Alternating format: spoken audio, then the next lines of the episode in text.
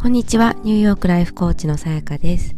えーと、今回はですね、えーと、見てきたものでいかに価値が変わるかということについて、えー、お話をしてみたいと思います。あの価値観の違いということについて先日あのポッドキャストでもお話をしたんですけれども改めてですねあの本当に今まで自分たちがどんなものを見て、えーと来たかということによってあの見え方であったりとか、えーと、物事の判断基準とか、まあ、評価っていうものが、えー、変わるなと思ったのでそれについて話をしてみたいなと思っています。で、きっかけは、えっ、ー、と、昨日ですね、ちょうど夫の、あの、仕事、まあ、仕事つながりの方で、え、ー、と、まあ、スペイン人の方なんですけれども、バルセロナ生まれバルセロナ育ちで、で、幼少期と、あと、えー、大人になってからもですね、メキシコに住んだ経験があって、で、メキシコで実際にこう、あの、会社を作って仕事をしてそのスペインとメキシコの2拠点で生活を、まあ、してきているっていう方だったんですね。でその方と話していてあの面白いなと思ったのが、えっと、まずスペインに来るっていう話をした時にほとんどの方が、えっとまあ、スペインはすごく子供に優しい国だと。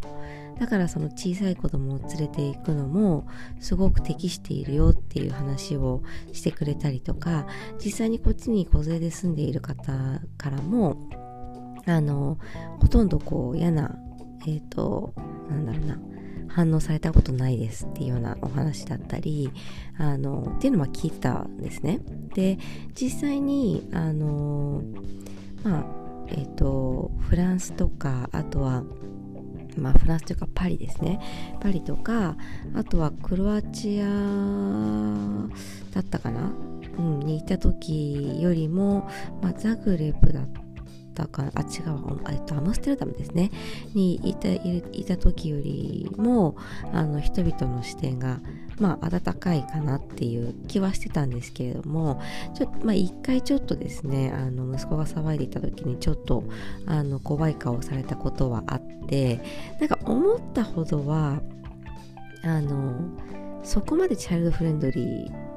というか、まあ、ちょっとうちの息子が割と元気なので あのその観点から見るとあのそそこまで聞いてたほどあの緩くはないかなっていう気はしてたんですけれどもその彼スピンジの彼から見ると,、えーと、彼はメキシコに生活をしていた、あのー、経験があるのでメキシコと比較するともう子供にすごく厳しいとスペインは、まあ、ヨーロッパは特に。でっていうことを言っていたので、えーと、結構それびっくりしてえーと、ヨーロッパの他の国と比較するとどう？っていう質問をしたらまああのー他のヨーロッパの国に比べたらまだいいかもしれないという回答は返ってきたんですね。そうでもう一つ言っていたのがあの店員のそのサービスの、えーと質が良くないと。で、それも結構びっくりで、まあ、例えばニューヨークは結構、あの、レストランに行くとチップ制なので、すごく接客はいいんですけれども、例えばスーパーとか、まあ、スーパーもトレーダージョーズとか、あの、ホールフーズとかそういうとこに行くとまだいいんですけれども、なんかこう売店だったりとか、なんだろう、スターバックスでさえそんなに良くない時が、まあ、良くなかったりするんですよね。結構ぶっきらぼうだったりしてでニューヨークは割とそういうこうぶっきらぼうなサービスって日常的に日常茶飯事というかあのもうそそ結構当たり前のようにあの、まあ、結構分かれるんですよね。で、えっ、ー、と例えばじゃあパリに行った時もまあ分かれるんですけどぶっきらぼうな対応されることってのは結構あってでそれは他のヨーロッパでもあるので私たちからするとあスペインは、まあ、スペインとかバルセロナはあの今のところどこ行ってもすごくあのフレンドリーに接客してもらえるねっていうあの私たちの感想だったんですよ。だからそこでそのスペイン人の彼がいやメキシコと比較すると本当になんかメキシコはもう本当にこうなんだろうな神様みたいに、まあ、エンエンジェルだみたいなことを言っていてあのものすごい丁寧にこうお客さんを扱ってくれると。でサービスも本当にいい。なんかそこまでやらなくてもいいよっていうぐらいしてくれるっていう話をしてたんですね。でやっぱりあの何を自分が見てきてどういう経験をしてきたかによって、まあ、当たり前の話ではあるんですけれどもすごくやっぱりこう判定が分かれるわけですねここまで。あのうん。それってすごく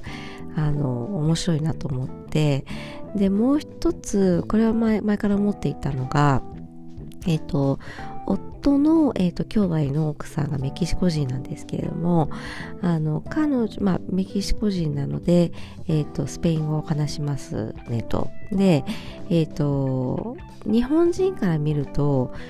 フランス語とスペイン語ってやっぱちょっと似てるんですよね。で、私、大学でフランス語を勉強してたんですけれども、あの、フランス語の方が多分いろいろルールとかがあって、えー、ちょっと難しいので、スペイン語を習得するのはスペイン、あの、フランス語ができていればそんなに難しくないよみたいな話を聞いたりもしていたんですが、そのスペイン語を話す彼女からすると、いやもうフランス語とスペイン語は全然違うと。いうわけですよね。であとそのえっ、ー、と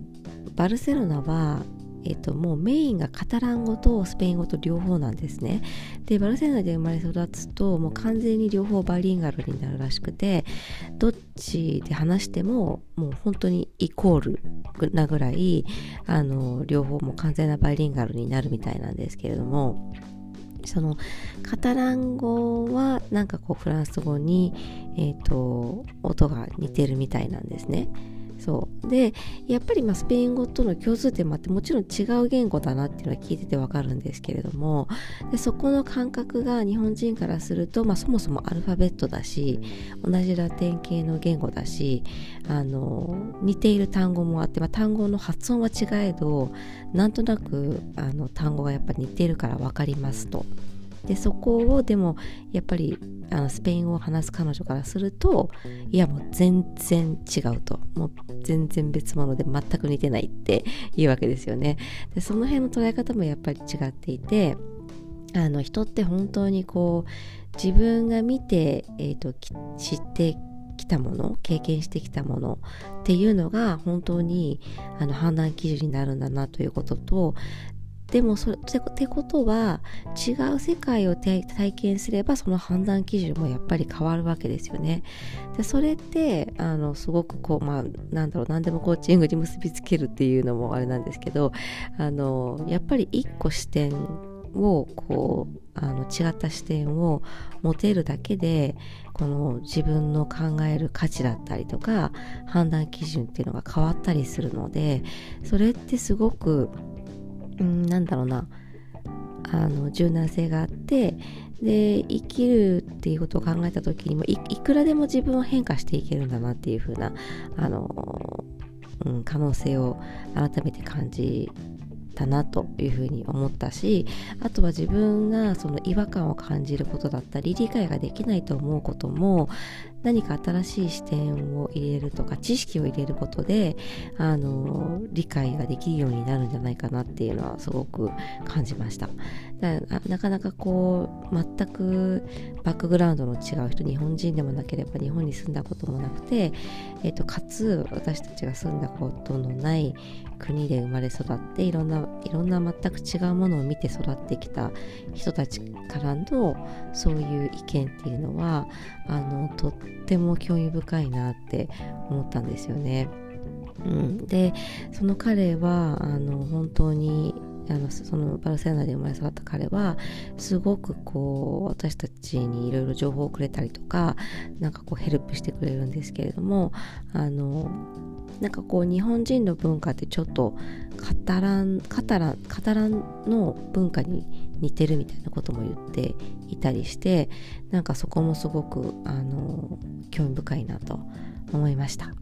はい。なので、えっ、ー、と、本当に本当に、まあ、日本という小さい国で、唯一の日本語って唯一日本でしか話されていない言語であったりあとはあの文化。でそれがすごく濃くて素晴らしいところがたくさんあるからの強みっていうのもあると思うんですけれどもそこでこうあのなんだろうスタックしちゃって苦しいっていう思いがある場合はいくらでも多分あの個々人に合う価値観っていうのが世の中にはまあ、世界にはあるなと思うのであのやっぱりなんか苦しいなと思ったら自分に合う価値観を探しに行くっていうのがすごくいいんじゃないかなというふうに思いました。はい、えーと、今回も聞いてくださってありがとうございました。素敵な一日をお過ごしください。